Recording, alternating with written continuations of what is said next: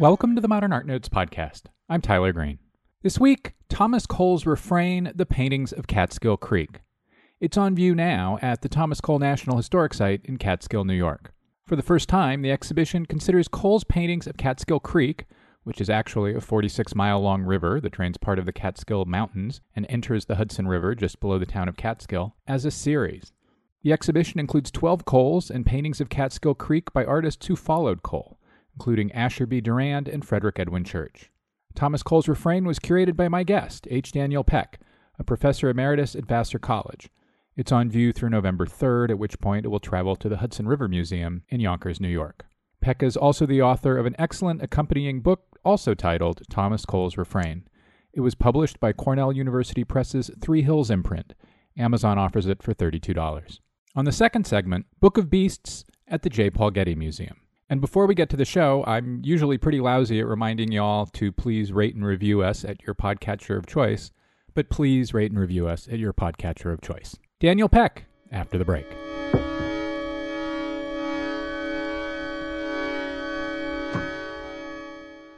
Celebrate wine and inspiring conversation at the Getty Villa on June 2nd and 16th. Learn more about the exhibition Plato in LA Contemporary Artists' Visions Hear UCLA classicist Catherine Morgan discuss Plato's relevance today, and enjoy wine and appetizers with fun loving philosophers in an enchanting outdoor setting. Find out more about this perfect summer event and get tickets at getty.edu slash 360. The Museum of Fine Arts Houston presents Icons of Style, a century of fashion photography, showcasing the industry's rich and varied history through more than 200 photographs by famous practitioners and lesser known yet influential artists. From elegant 20th century portraits to the trend setting fashions of Beyonce, David Bowie, Audrey Hepburn, Run DMC, and more, this broad and diverse perspective on fashion traces its trajectory from niche industry to powerful cultural force. On view through September 22nd. Visit mfah.org/icons for more. Support for the Man podcast comes from the Pulitzer Arts Foundation, a museum that believes in the power of dynamic experiences with art. The Pulitzer presents Striking Power Iconoclasm in Ancient Egypt, the first exhibition to examine specific periods in the rich history of Egypt when clashes between competing leaders, religions, and ideologies resulted in damage to and destruction of sacred and political images. Focusing on the legacies of pharaohs Hatshepsut and Akhenaten, as well as the destruction of objects in late antiquity, the exhibition will pair damaged works, from fragmented heads to altered inscriptions, with undamaged examples. With nearly 40 masterpieces on loan from the renowned collection of the Brooklyn Museum, Striking Power is on view from March 22nd through August 11th, 2019. Striking Power Iconoclasm in Ancient Egypt is organized in collaboration with the Brooklyn Museum. For more information, please visit pulitzerarts.org.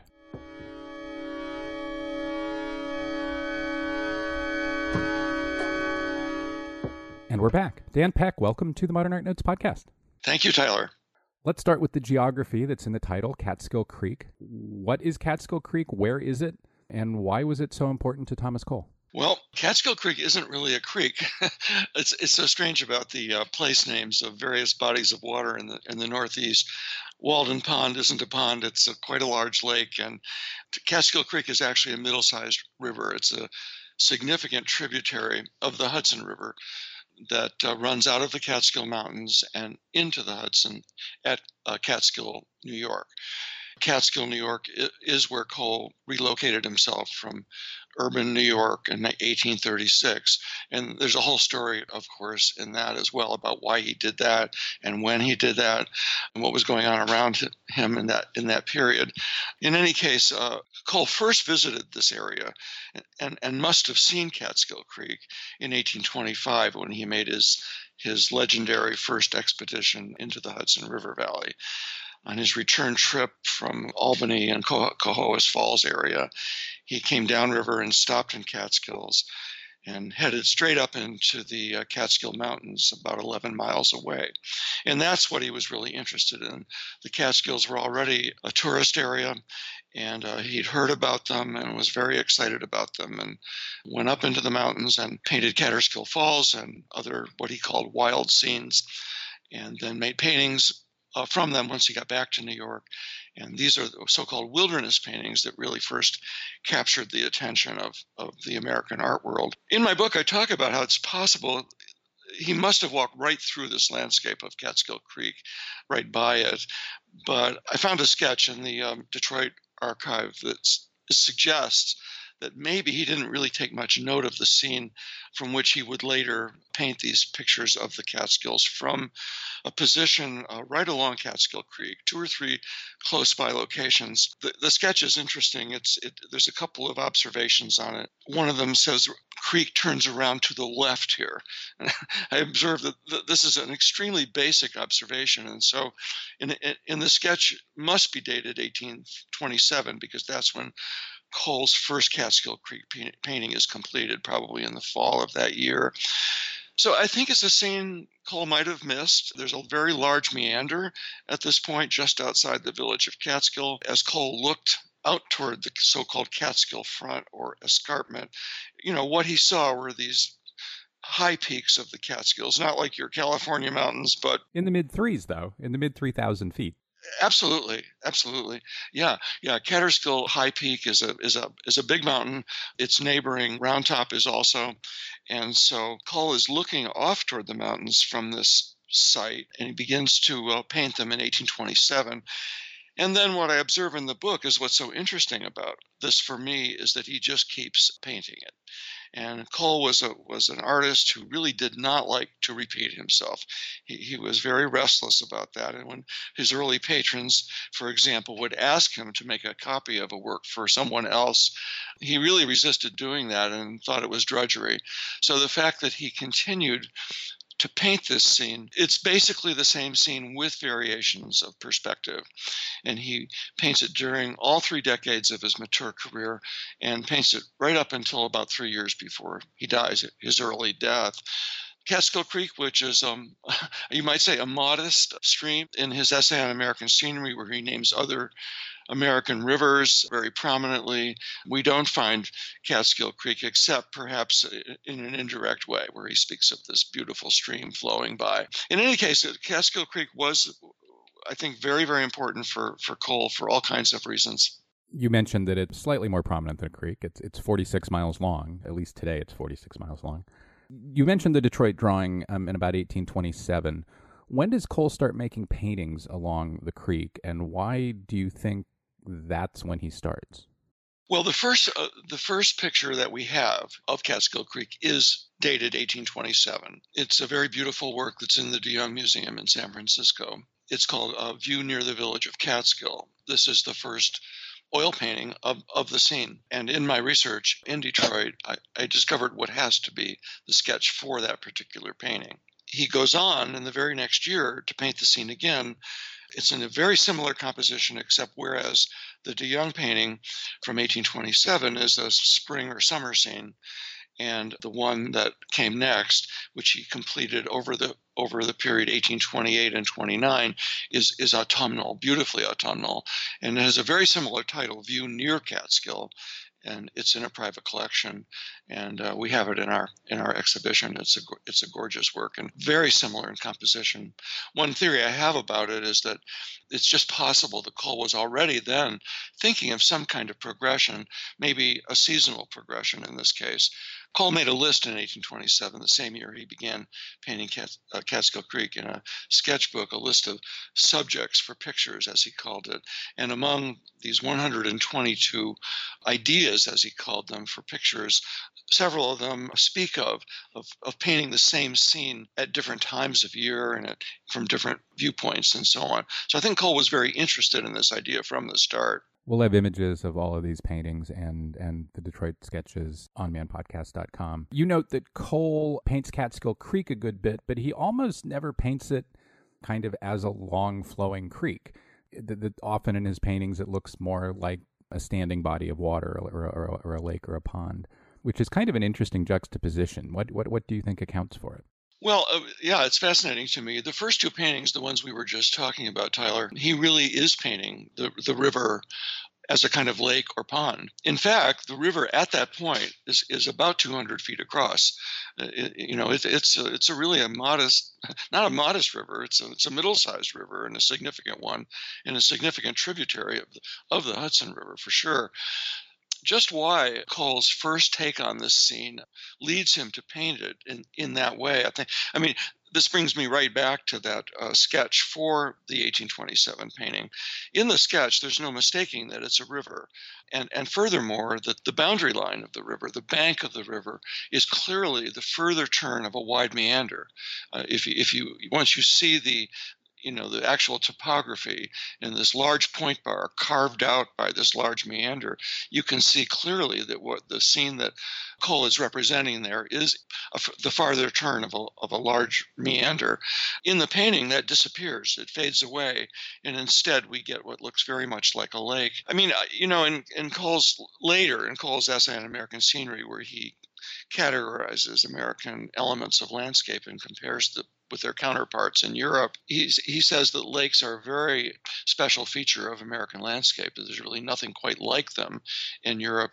And so I think it's possible that from the start he was taking note of, of, of this and and so maybe also interestingly the second of these catskill creek paintings that i just mentioned uh, the one called view near catskill that's in a private collection is a beautifully autumnal scene with american red maples and it just glowing you know a fire as they say.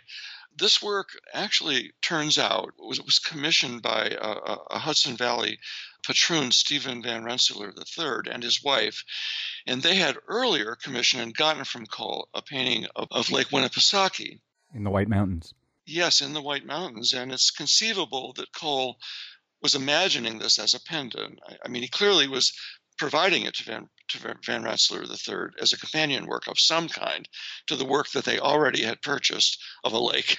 And so it, it's possible that he's thinking uh, that that's in this as well. Although, again, the, the painting created the year before, 1827, also has this very lake like or pond like aspect to it. It isn't until the 1830s, when Cole comes back from his first European tour, that he begins to give definition to Catskill Creek as a, as a river. That's an interesting point because one of the things you note in the book is that Cole begins exploring the Trans Hudson West, if you will. You know, the, the going west along the creek up into the Catskills at almost the exact moment the Erie Canal opens. The Erie Canal opens in, in, in 1825. Do you think that's a direct, even intentional connection Cole made and intended us to to to put the dots together? Or is that a coincidence or dot dot dot? Well, in the book, I do talk about the Erie Canal just a little bit. You know, that when Cole made his legendary first sketching expedition up into the, uh, the Hudson River Valley and eventually made his way up into the high peaks of the Catskills, along the way, he was very close to an operating Erie Canal. The easternmost leg of the Erie Canal between Albany and Rome, New York, was actually opened in 1823. So when Cole makes his, his expedition in the summer of 1825, with the canal to have its grand opening uh, only a few weeks later in New York in 1825, Cole has, has already probably taken a steamboat right alongside the Erie Canal, an operating canal. On that journey, Cole made a list of 22 sketches that he made during this journey. And uh, it's fascinating. The, the, the list, uh, the entries on the list are not dated, but they are sequential. So we know the order in which Cole was at each of these places. He begins at West Point. He's interested in the ruins at Fort Putnam. Then he's upriver at Troy and look, taking a view of the Hudson River and sketching that. Then he's at Cohoes Falls. He makes a number of sketches there of, of the Great Falls there, and then heads back down to. But but in that period, he he was right next to the Erie Canal, and in fact, when he was at Cohoes Fall, because in one sketch he identifies exactly where he was standing on a cliff. We know that he was standing right on top of the Erie Canal. Literally, it, it was right at his feet, and yet none of these sketches is a sketch of the Erie Canal. And I don't want to make too much of that. It's very, very speculative, but I do think it's interesting because the canal was already known as the wonder work of the age. And there's no way that Cole could have missed it. And in the book, I do, this is where I take a lesson from the Metropolitan show, where they make a, a, very important point about how Coles, growing up in industrial northern England, might have been might have predisposed him against an industrial canal in certain ways. Again, it's it's speculative. So uh, again, you're asking a different kind of question. The Erie Canal provides a way west for the United States, of course. It opens the way west for, for, for settlement, for, for commerce, for transport. It brings the cost of shipping down tenfold. It turns New York City into the great the greatest port of the United States that has all kinds of implications that have to do with the West, for sure. So we've been talking about the 1820s and you note in the book that the Catskill Creek paintings, quote, become the most sustained sequence of landscapes, Cole, ever produced, and that he makes Catskill Creek paintings in the 1820s, in the 1830s, in the 1840s. So let's push into the 1830s a bit. How does the way he shows the creek change as as we get toward the Oxbow and into the 1830s? What's happening now is Cole has departed for his first European tour in the spring of 1829 the last part of his travels in Europe are in Italy, which he loved. And he comes back home because there's a cholera threat in New York and he's worried about his uh, parents. He returns to New York in November of 1832, in the very moment when the votes that will reelect Andrew Jackson are being counted. And so this is obviously a very different America than the one he had left three and a half years earlier these Catskill Creek paintings that begins to complete in the 1830s, very soon after his return from Europe, are, are, are, different. They're different in several different ways. For one thing, they do show what you might call European influence. These sunsets that become more luminous are obviously indebted partly to Claude Lorrain and other painters, great painters. And Cole saw a lot of not just great art in, in, in Europe, but also you know great scenery as well. And in his essay on American scenery, he talks about Italian sunsets and how utterly magnificent they are. So I think Cole is bringing back from Europe both Italian scenery and European art, and they definitely inform these works that he begins to paint in the 1830s. The very first one, by the way, uh, is one of the first paintings that he sells to his the person who would become his most important patron, Luman Reed. There's, there are lots of interesting things to say about patronage in Cole, of course. I mentioned Stephen Van Rensselaer III as having been the purchaser of Cole's second Catskill Creek painting in 1829. He was a patroon, an aristocrat. Luman Reed is a dry goods merchant, and uh, we can see how, how New York economic culture and artistic culture is changing and has changed while Cole's been away. In any case, this work, it's called Sunset View on the Catskill. One, at least one of the very first works he sells to Reed. And then in that very same year, 1833, as this painting was completed, Reed commissions The Course of Empire, which gets completed three years later. So there's all kinds of interesting exchanges going on here. The second one is, is a very interesting work, and it is actually Cole's own replica of the work he sold to Reed. And for a painter who couldn't stand to repeat himself and who really resisted doing that, it's fascinating that Cole did make such an exact copy of this work. It was found in his studio upon his death, and it may never have been sold. One one person uh, speculates that he may have loved the scene so much that he wanted to have one for himself that's possible. I, it's a lovely idea. I think a more likely uh, reason is that he he was imagining an important commission down the road, and he wanted, for some reason or other, to have a very very cop- careful copy that he could work from.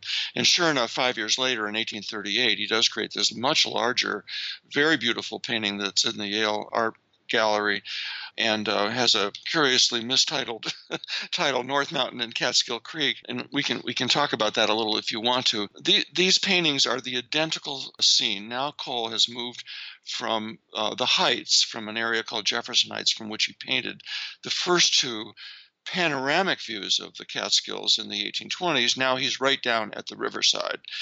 And some people might argue that he learned this riverside perspective from his reading of the English aesthetician William Gilpin, who talked about riversides as being the ideal place to capture what he called a picturesque vision of, of nature.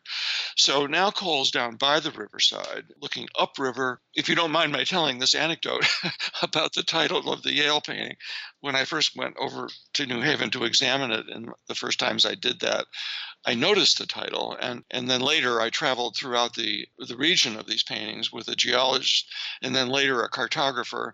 It became clear to me that North Mountain is nowhere in that painting, and so I think some people might might have argued that Cole was simply painting uh, North Mountain badly.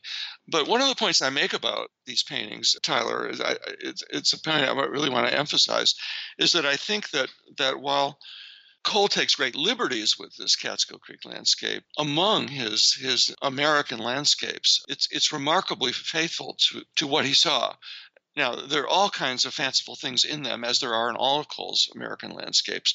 Nevertheless, I think there was something about his response to this landscape that made him unusually uh, faithful to it. You know, there's that famous uh, remark he made to his patron uh, Gilmor that you know Gilmor was urging him to to stick to nature, to really be faithful to nature's forms, and you know he writes back and says uh, that would be like a kind of tyranny, the shackles of the imagination. And Cole had wanted have nothing to do with that idea. But nevertheless, I think one of the things that distinguishes this these ten Catskill Creek paintings, as as I have identified them, this is a very good example, North Mountain and Catskill Creek. It's not North Mountain. It's actually a very careful study of Blackhead Mountain, and and there it is. And once you know that's what it is, then you see it right away. So in any case, there is this very beautiful painting that uh, Cole paints in 1830 or completes in 1838, and it's lovely. And also within these works, he, has got these interesting human figures, and we can talk about them more maybe later in the discussion if you want to, because small interesting human figures appear in all the Catskill Creek paintings. So maybe for now, I, I, would just say that there's this I would call it a subset of these works that all take exactly the same view of Catskill Creek from a riverside perspective just outside the village of Catskill. We can move on to the one other painting that Cole completed during the 1830s, which takes a very different view. Again, an elevated panoramic view, and this is that great painting, a view on the Catskill early autumn that's at the Metropolitan Museum. If, if, if you would like to, to, to go in that direction.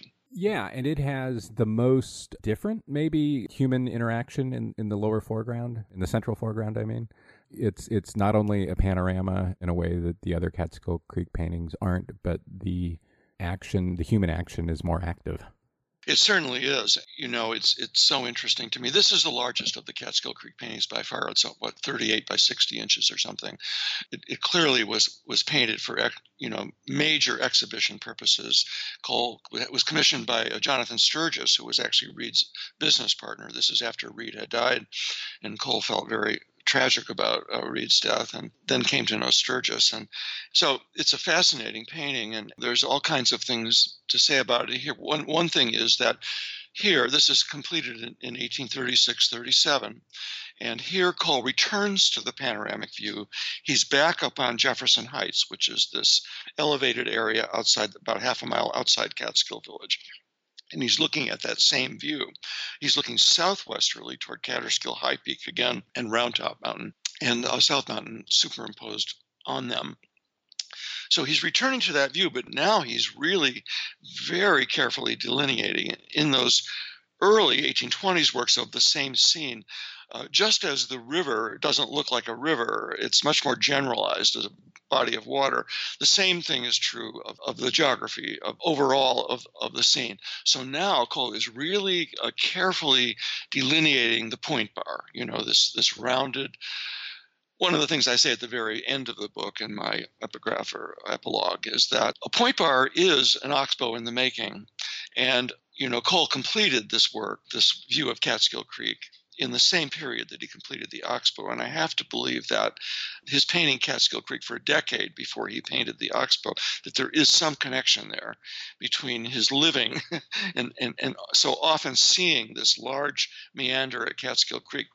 And as you know, Cole was so interested in geology and surely would have known that that, that an, a, a point bar, it's a process of sedimentation, that it without human intervention, a point bar will become an oxbow, just like the one at Mount Holyoke with the Connecticut River.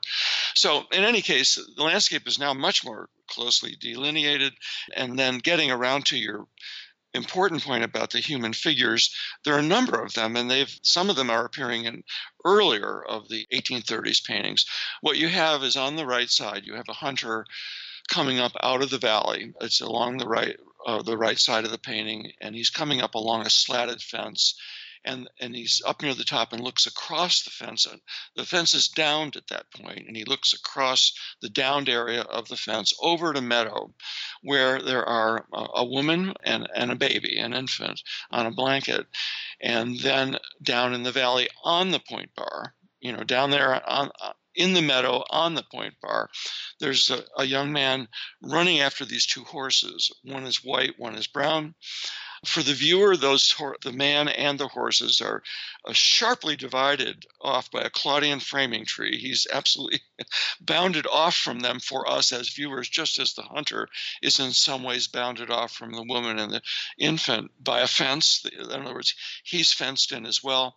And then in the distance, there's a rower rounding the big bend in the distance and a rower had appeared uh, in in the three earlier Catskill Creek paintings, and I do attribute significant meaning to these to these figures, including the rower. The rower can be, of course, a stock figure in 19th century American painting. It also can be used as staffage to, to render scale. But uh, my argument about the human figures in these Catskill Creek paintings is that they're very important. Uh, they're, they're what I call emblematic. And, and I do make a distinction between symbolic and emblematic in this way. In any case, there's a million things for me to say about these figures the, the, these figures in this painting were, were re, has, have always been regarded. Uh, this is maybe overstating it a little bit, but I think it's largely true as merely decorative, as somehow blending into a beautiful landscape harmoniously. That's the word that's been used over and over again. And it's a view of this very important work. I mean, you know, for the Metropolitan Museum, this painting is certainly one of their most important American landscapes, no question about it. So it's a hugely important artwork. And and and again, these figures who they're little, but they're not tiny. I mean, they're doing things, and they're doing things that inevitably draw viewers to wonder what it is they're doing. Way back in the 1950s, this is what I discovered in sort of tracking the art history of this painting is that there was an art historian during the 1950s who, whose special area of expertise was Cole's Italian landscapes. And, and, and those are the works that he thought were by far the most important. And he regarded this painting as be, being very much like Cole's Italian landscapes mellow, harmonious, all those things. And so I think it goes all the way back to the 1950s, this painting being regarded that way, and these figures sort of sort of blending in. And for me, they don't blend in. I think the separations between them, between the mother and the baby, each reaching out toward one another, the hunter and the woman and child separated by a long distance, the runner running after the horses who are separated from him. I find in all these paintings these kinds of separations, which I think are very symbolic of something in Cole that has to do with distancing and separation. So, you know, I'm, I'm saying I'm saying more more there than I meant to say, but I do work it out in the book, and I, I think my take on this painting is a is is very different from earlier versions of it. Yeah, the composition in the trees is super Claudian, but but the action of the people is not.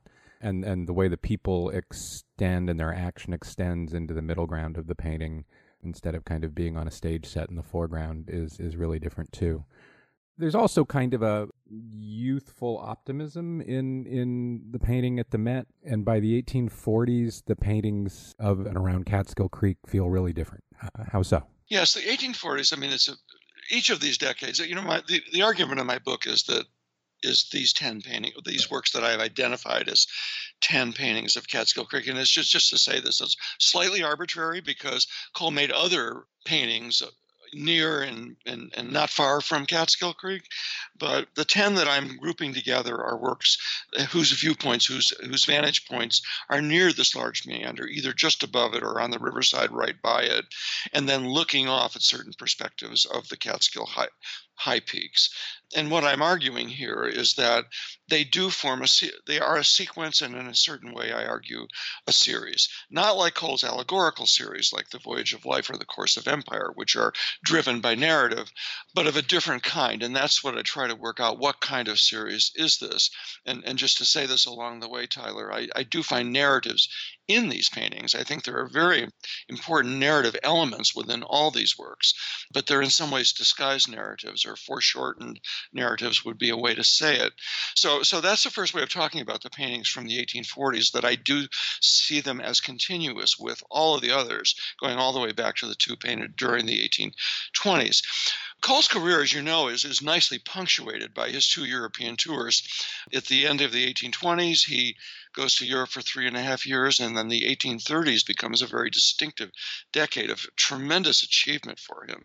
You know, his great allegories, The Course of Empire and The Voyage of Life, which he begins in 1839, and the Oxbow, and, and so on and so forth.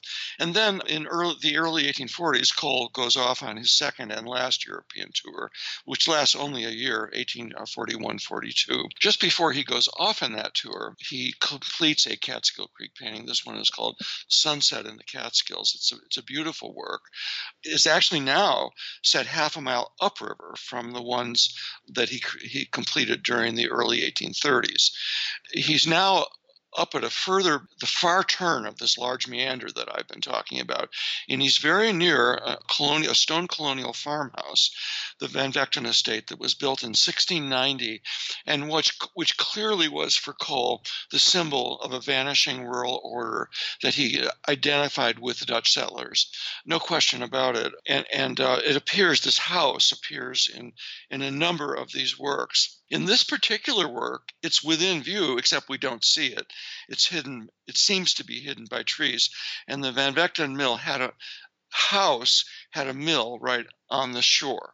So in this painting, Cole's right there, and he's also, by the way, right by the railroad bridge that crossed over at this point. And, and I'm going to be talking now about the railroad as a very important element in these works of the 1840s as we go along here because it's just an, an, essential part of the story of these of these final works. In any case, Cole's Cole's uh, standing here, and it turns out I'm, the painting is a strange. The uh, vantage point of this painting has a strange elevated position for Cole. And in the Detroit archive, I discovered a sketch that I'm sure lies somewhere behind this painting. And Cole actually titled it From the Railroad Bridge near Catskill. And it's exactly the same perspective in this sketch, you see a structure, and it's clearly the Van Vechten Mill. In the completed painting, you you seem not to see it at all. You're looking upriver, you're looking at a dam, you're looking at rapids, and you're actually looking straight at what appears to be the end of the water, which is with the confluence of Catskill Creek coming down out of the mountains from the left, and Catskill Creek coming down from the mountains on the right. So, in any case, uh, what happened here? This is where I found a, a very interesting photograph taken in 1895 of exactly the same scene from a railroad bridge that replaced the one that Cole was standing on many years later. And sure enough, obvious to see is the Van Vechten Mill. Three stories of it, a very ungainly structure, was still standing there 130 years after it was built. And what it's clear when you look at this now, you can see that Cole is in some ways masking these structures and why. And I, I try to speculate about that in the book. So he completes that in 1841, shortly before he goes to Europe. He goes to Europe for one year. Strange to say, while he's abroad, he completes another Catskill painting in Rome. And it's a very beautiful work called Settler's Home in the Catskills, which is in a, a private collection and has hardly ever been seen by anybody. It's in our show and it's it's really gorgeous. I, have been on the trail of this painting for many years. I was aware of it only because of a black and white photograph in an older book. And I began to try to track it then, and I was able to track it back as far as the last New York gallery that sold it finally, I was able to find it and get a good image of it for the book, and we now have it for the show. It's a beautiful work, and there's all kinds of things to say about it. It, it shows a Dutch colonial farmhouse with a with a half moon weather vane. It shows the same peaks that appear in the other works, that same double dolphin fin shape of Catskill High Peak and Round Top. There they all are. But when I had my cartographer try to locate the vantage point, he just threw up his hands. and uh, the reason you, you can find all the elements of this landscape in this painting, but you cannot find a viewpoint from which it could be seen this way. And that's because he painted from memory in Rome Italy. And the reason I figured that out is I had seen a sketch in the New York Historical Society, which unmistakably was the sketch for this painting. And this sketch, Cole titled Roma, 1844, to my friend Thomas Rossiter, who was one of Cole's fellow artists in Rome that year. So there are all kinds of interesting things to say about that. This is the most idealized of the Catskill Creek painting. Here, there's no sign of tannery smoke, as there is in almost all the others. Even going all the way back to that first one in 1827, there is tannery smoke on the intermediate horizon line. And uh, here it's gone. So all signs of defacement by industrial intrusion are gone here. And, and I think with the title Settler's Home in the Catskill, Cole means to suggest that this could be a colonial scene and that what he's done here is transport us back into the into the colonial past. So that's the next work in the 1840s. And then finally, he comes back in 1842 in the in the summer. In, in August of, of 1842, he returns home to, to Catskill, to which he had moved in 1836. And um, he begins to work on this work that I've already referred to, River in the Catskills. Uh, this is in Boston, and it's a fascinating painting. It's the second largest of all of them behind the big metropolitan work. And here, one scholar has, has argued that it is, quote, the first important painting in the history of art to depict a railroad train. Okay, for sure it does. And down in the valley, there it is crossing a wooden railroad bridge. There's the locomotive, mostly hidden by the bridge, but the smokestack visible and the smoke, and the cars trailing behind it. And then off to the right, on the other side of Catskill Creek, are the Van Vechten farmhouse, fully exposed by Cole, by the way, for the first time in this painting. In other paintings, it's sort of uh, shrouded or masked, and the mill as well is very prominently there. For many, many years, this painting was regarded as, as representing a kind of a reconciliation of what might, was called the machine and the garden. This idea that there are a number of artworks in, in the 19th century, especially antebellum painting and other forms of art, that are essentially trying to reconcile one American mythology, that is a Jeffersonian dream of an agrarian present and future for the country. Jefferson's notion that the United States would import industrial goods and would always be essentially agrarian, a country of, of, of noble, well educated yeoman farmers on the one side, and then the necessary industrial development that was the other, not dream, but the other future that everybody was beginning to be aware of.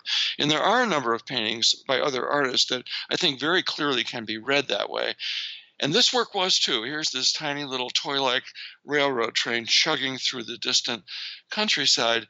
It was regarded that way for, through the 1960s and 1970s. And then long, along came my friend Alan Wallach, who sort of challenged that one in a very severe way. And I, I think he's absolutely right. This is a painting that is not about reconciling those views. This is a painting that is uh, expressing Cole's rage about industrialization in the only way that was available to him in in that period. If he'd lived another generation later, he might have you know done this in a completely different fashion.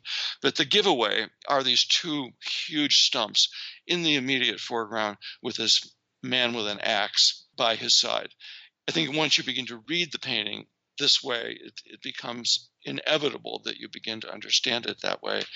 One of the things I do in the book is, is I try to see, in some way or another, all of the works of the 1840s in relation to the threat of industrialization and specifically of the railroad, which, by the way, there's, there's an anecdote from an old newspaper that I quote in the book.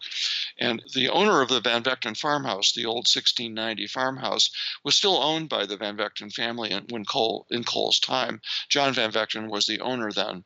There's a news, newspaper report where his John Van Vechten's son Peter is quoted in an interview where he reports having witnessed his father's discussion with the building of the railroad in 1836. The chief engineer and they were discussing and debating about where the railroad would go, and they were proposing different routings of the railroad line. So they proposed between the old house and its barn, and that gets rejected. And then Peter Van Vechten says, Then the engineer said to my father, quote, I will run this railroad train right through your house if I want to. And so obviously, this was incredibly charged, and to the degree that Cole himself would have known about an episode like that, it certainly would have fueled his his anger. Where the railroad went, by the way, they ran it right around the southwest corner of that old stone house, within feet of it. It almost destroyed the foundation. And when I finally got to look at this property a couple of years ago with the present owner, the house has been beautifully restored, by the way the owner today is still having to shore up that southeast corner. the great berm that was created to run the tracks from from the bridge to the house and around it, and then northward again to make another crossing of the river farther north. That great berm is still standing there, this great rectangular berm. Cole had plenty to be angry about, and in this painting, I firmly believe he is giving expression to his anger. And then finally, two years later, com- Cole completes what I believe is the last of the Catskill Creek paintings. It has a very prosaic title. It's called Catskill Creek NY. and yet, I believe there's a lot more going on in this painting than this. This painting is also set up near the Van Vechten house, and again, you can't see it. Cole has rather hidden it in the landscape in a, di- in a different way. There are symbolic elements all over the place. On the far left, there's a recently hewn tree, which is down to the left, which was the, the path of the railroad train. So it's actually a pretty pretty immediate and direct symbol of the process that, that led to the construction of the railroad line, in which destroyed three great groves of forest that Cole lamented in many poems, one actually titled The Lament of the Forest. It's true that Cole was furious about this and deeply saddened by it. And I begin my book, by the way, in the prologue with a passage from his journal in which he talks about this, his anger and his sadness about uh, what has happened to his beloved scene. In any case, in this final Catskill Creek painting, here all of that process gets represented in a somewhat different way. And, and there's um, another a number of things to say about it. For the first time in the whole Catskill Creek series, the rower, who actually is represented in every single work from the 1830s paintings on, from 1833 onward, for the only time in this series, he's not at midstream or floating on the river. He has reached its shore. There he is. He's pulling the boat ashore, and just and he's this time for the only time he's come ashore with a companion who's standing several feet away from him behind a great boulder and pointing at something above him the way in which this figure has been interpreted uh, earlier is the point the figure is supposed to be pointing at the quote pointing toward the the primeval wilderness so so again the, the, the work is regarded as representing this polarity in Cole between the wild and the beautiful and the wilderness and the cultivated and so on i actually don't think that's right i think if you look carefully into the, the right middle ground of this painting, what you will find there is a beautiful meadow. It just you get a glimpse of it. And in the meadow is a white oak with long horizontal limbs that could only have matured on pasture land.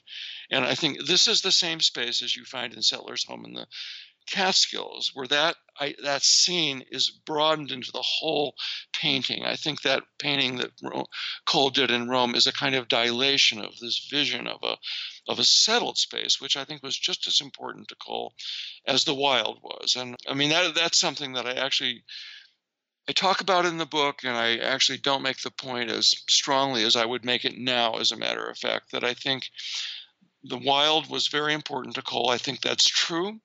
On the other hand, the idea of a settled space is equally, if not as important to him in other kinds of ways. In the Boston painting, the painting with the railroad, um, the forests are substantially gone. The, the forests have been cut down and eliminated, and, and that's a that's a crucial part of that painting.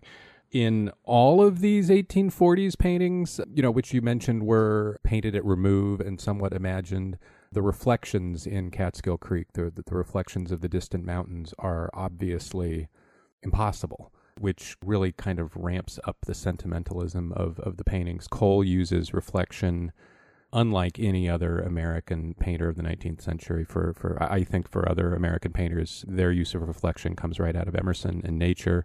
For, for Cole, it comes out of his experience of, I, I imagine, Italian painting. And finally, the last thing I wanted to pull out was that you, you write in the book that Cole uses the Catskill Creek landscape and landscapes, the landscape itself and his paintings of them, as as expressing and addressing a national issue and and progression.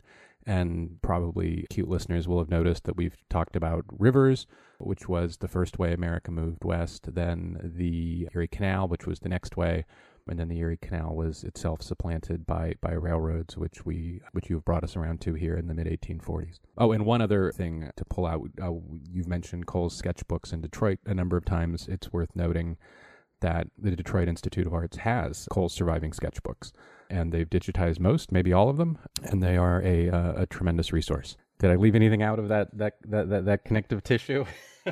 that was great, and you're certainly so right about the reflections. The reflections are are astonishing and beautiful. I think they partly work toward a kind of doubling in the paintings. I, I think a kind of amplification. I think of certain uh, values and and they are they are gorgeous and very very interesting in the river in the catskills the one with the railroad train in which I think it's true that Cole is expressing his anger. That is the one Catskill Creek painting which does not show reflections.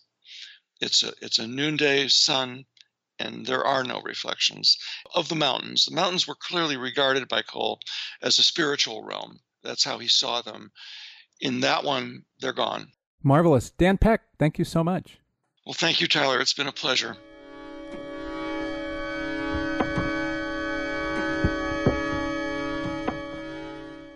Now open at San Francisco's DeYoung Museum is Ed Hardy, Deeper Than Skin. The first museum retrospective of the tattoo icon, it traces the evolution of tattooing from its subculture status to a fine art form through a survey of sketches, prints, three dimensional objects, and paintings, including a 500 foot scroll that winds its way through the galleries. Discover the art of the tattoo with Ed Hardy Deeper Than Skin, open now through October 6th. Visit deyoungmuseum.org for details. Experience Sheila Hicks Seize Weave Space on view at the Nasher Sculpture Center through August 18th. This site specific fiber installation of the American born, Paris based artist transforms the Nasher Sculpture Center and galleries with her use of supple and pliable materials. With a career spanning more than six decades, Hicks continues to push perceptions of art beyond traditional associations and uses fiber to create sculptures and objects that give material form to color. Learn more at NasherSculptureCenter.org. The Museum of Contemporary Art San Diego presents More Like a Forest Paintings and Sculptures by Richard Allen Morris at its downtown location through October 27th. This presentation, comprising a sculptural series from the artist's collection, as well as paintings drawn from the museum's own holdings, highlights Morris's ceaseless transformation of ordinary materials into extraordinary creations. For more information, visit mcasd.org.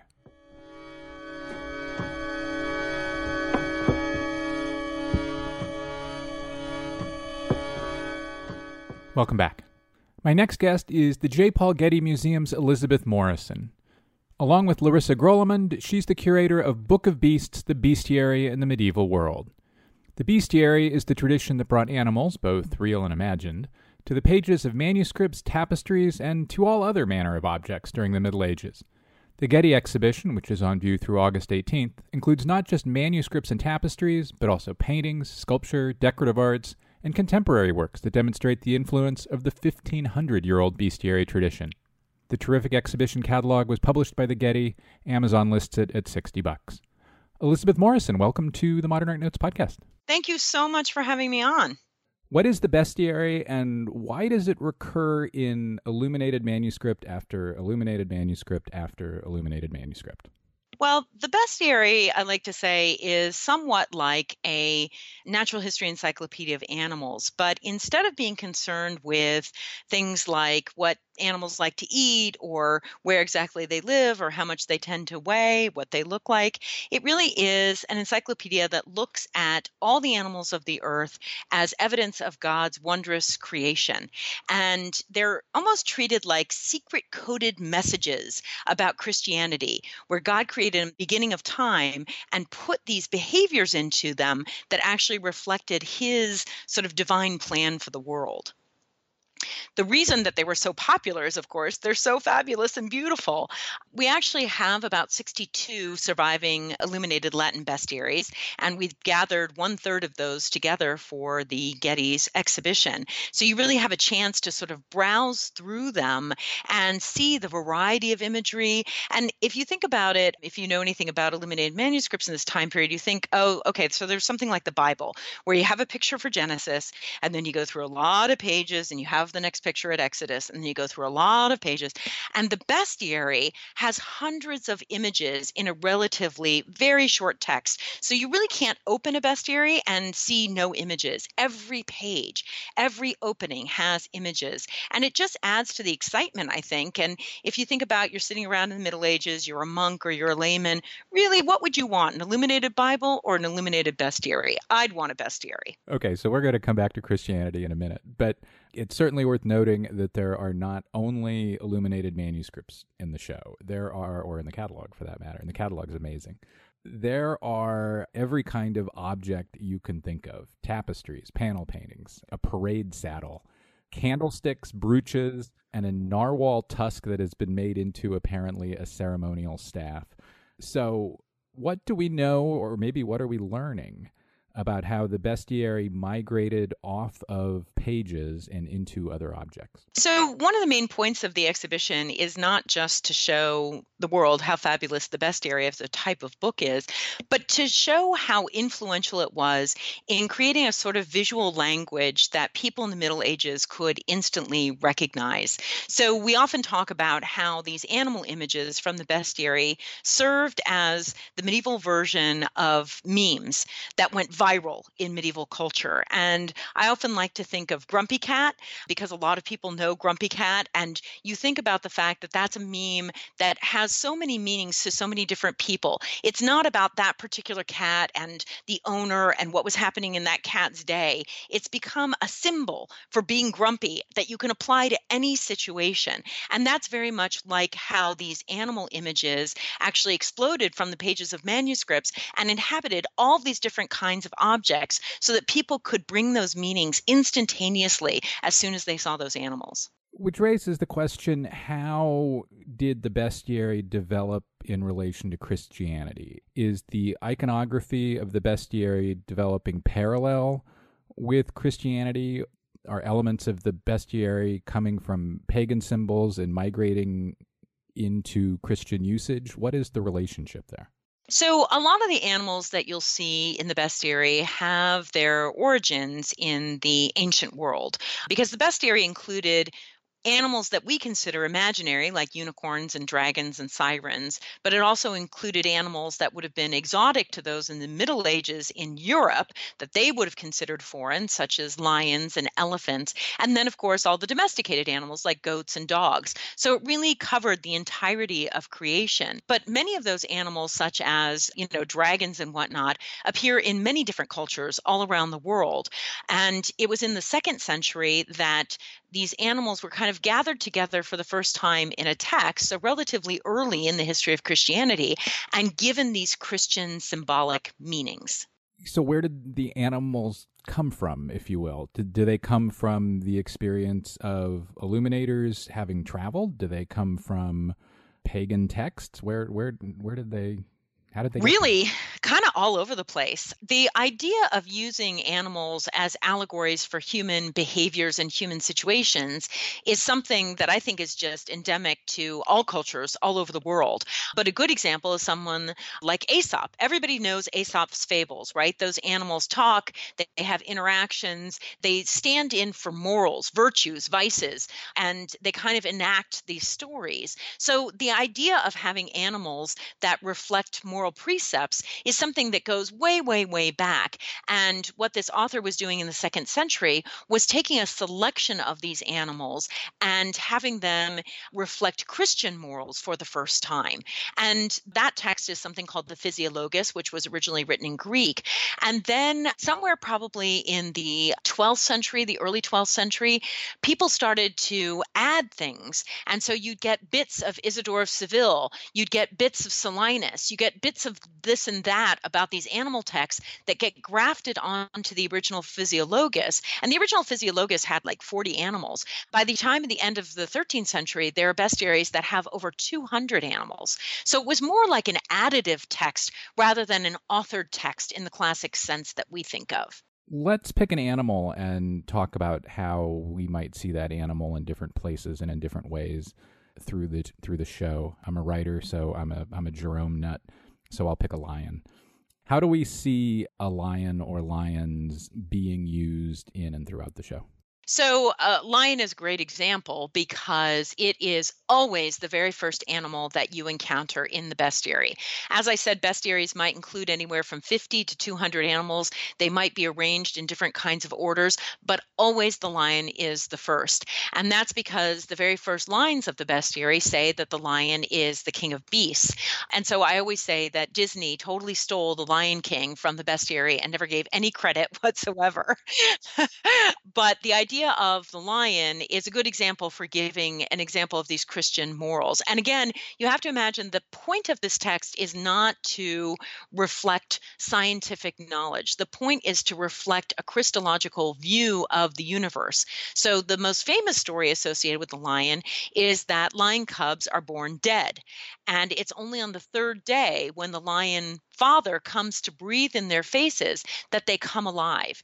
And so this was meant to reflect Christ's death and his resurrection three days later. And it was thought that God put this behavior in lions at the beginning of time because he was already thinking ahead to the crucifixion and the resurrection of Christ for the good of mankind. And that's why the lion is considered the king of beasts because he's a symbol for Christ. There is a manuscript page visible in the show, and I'm hoping you can help me with which one, on which we see it in the bottom left of the page a lion breathing life into cubs, and in the upper upper left of the page we see Christ being resurrected. The leaf that you're thinking of is taken from a Christian service book. And this service book would have had the text necessary for saying the Mass by the priest.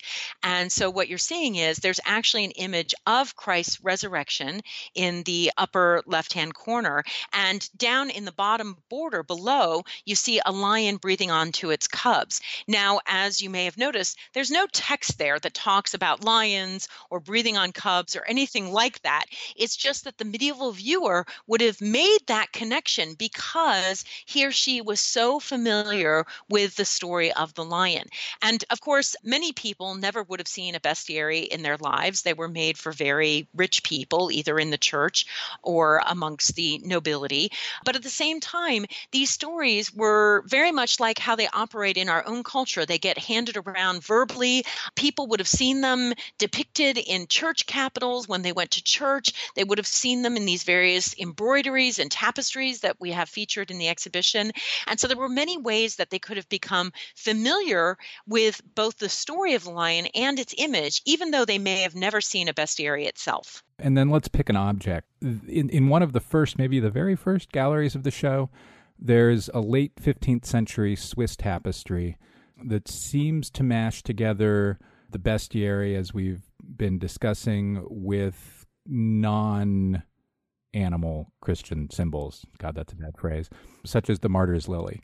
How common was it to see the bestiary mixed with other, with flora, with other Christian symbols? It was really common to see the bestiary imagery mixed in with other kinds of Christian symbols because other kinds of Christian symbols were also remarkably familiar to medieval audiences. So, as you mentioned, there's a tapestry in the first gallery uh, that mostly focus on the unicorn. And the story of the unicorn is that, uh, of course, the only way to capture it is to have a virgin alone in the woods, and the unicorn will be attracted to her, come and put its head in her lap, and and then the hunters who are hidden will leap out and kill it. And that is a metaphor for the idea of Christ leaping into the womb of the Virgin Mary. And then when he is born, he becomes vulnerable and can be killed, as in the crucifixion. But in the tapestry that you're mentioning, the unicorn is only a very small part of it. Basically, every single thing in that tapestry has Christian meaning. And there are little labels that try to help you out, but even I had to look up some of them because I wasn't familiar with them. And there's at least three bestiary animals in that tapestry, including the lion breathing on its cubs. But you'll also see Gabriel with four hunting dogs, and the four hunting dogs are each given a virtue like mercy and justice. And then you'll see the lily, which is a symbol for the virginity of Mary. And then you'll see Moses and the burning bush, which is viewed as an Old Testament uh, kind of precursor to the story of Christ and Mary. So the people in the Middle Ages had, I think, a really incredible visual knowledge and a way to read visual symbols that much exceeds, I think, our own in our culture. We're used to sort of very explanatory things, very narrative things, but because symbolism was such an important part of life in the Middle Ages, it appears everywhere, and people were very used to reading and making sense of that language. In the objects in the show and in the, the, the, the broader world of, of, of the medieval period, does the bestiary evolve kind of parallel to the garden idea, or are these two separate ideas that makers, artists bring together? there's a lot of interest in naturalia in general in the Middle Ages. Symbols like the Hortulus conclusus, which is the enclosed garden around the Virgin Mary, and flowers. I think they're they're sort of parallel traditions that also intertwine. You may have noticed that one of the last galleries in the exhibition is about how the bestiary grew into its role in formulating the beginnings of zoology. And so it had a number of different roles. But one of the objects in that gallery is actually an herbal manuscript, which talks about all the different plants of the world and how they can be used uh, for medicinal purposes. And it's got a wonderful picture of a basil plant, and it has all these tiny little basilisk dragons sort of swarming around it because basil and basilisk actually, as you might have guessed already, have the same root word in that if you're bitten by a basilisk, you might want to use basil to try to cure it. So the two the two flora and fauna were kind of intertwined, even if they were also sometimes separated out. Yeah, that's a great one. We'll have uh, an image of it on manpodcast.com. We keep talking about Christianity. Is the bestiary only a Christian or only a Western and Central European tradition? Or does it exist in other parts of the world and within other faith traditions? So it's an interesting question because, as we've talked about with the unicorn and the lion, a lot of these animals have a ready allegory that's actually written into the text of the bestiary. But there are also dozens and dozens of animals that don't have a specific Christian connection written into them. One of my favorite examples is this little known animal called the bonacon. And the bonacon is an animal that has horns that curve in on themselves. And so the poor animal can't use them for defensive purposes. So, in a kind of early version of Darwin's species development, he's developed another form of defense, which is that he sprays out fiery dung by, out of his back end for uh, an area of three acres, which, as you can imagine, probably does discourage hunting the bonacon. But that's where the story ends. There's no Christian moral attached to that.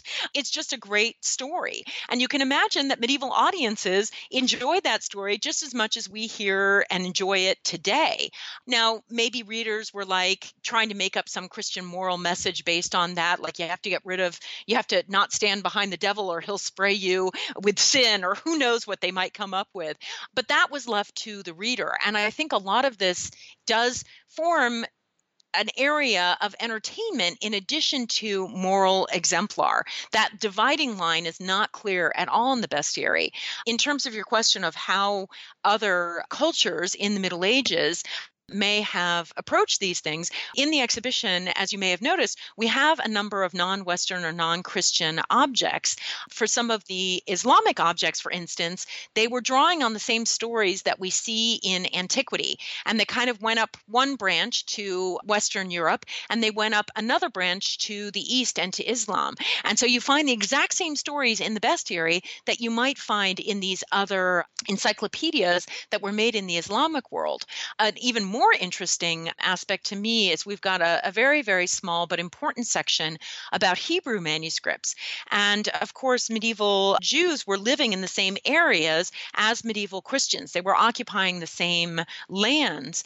And in a couple of cases, we see how Hebrew illuminated manuscripts have actually taken over the Christian imagery and sort of applied it to their own culture and their own texts. And a, a good example is the lion breathing on its cubs that we were talking about.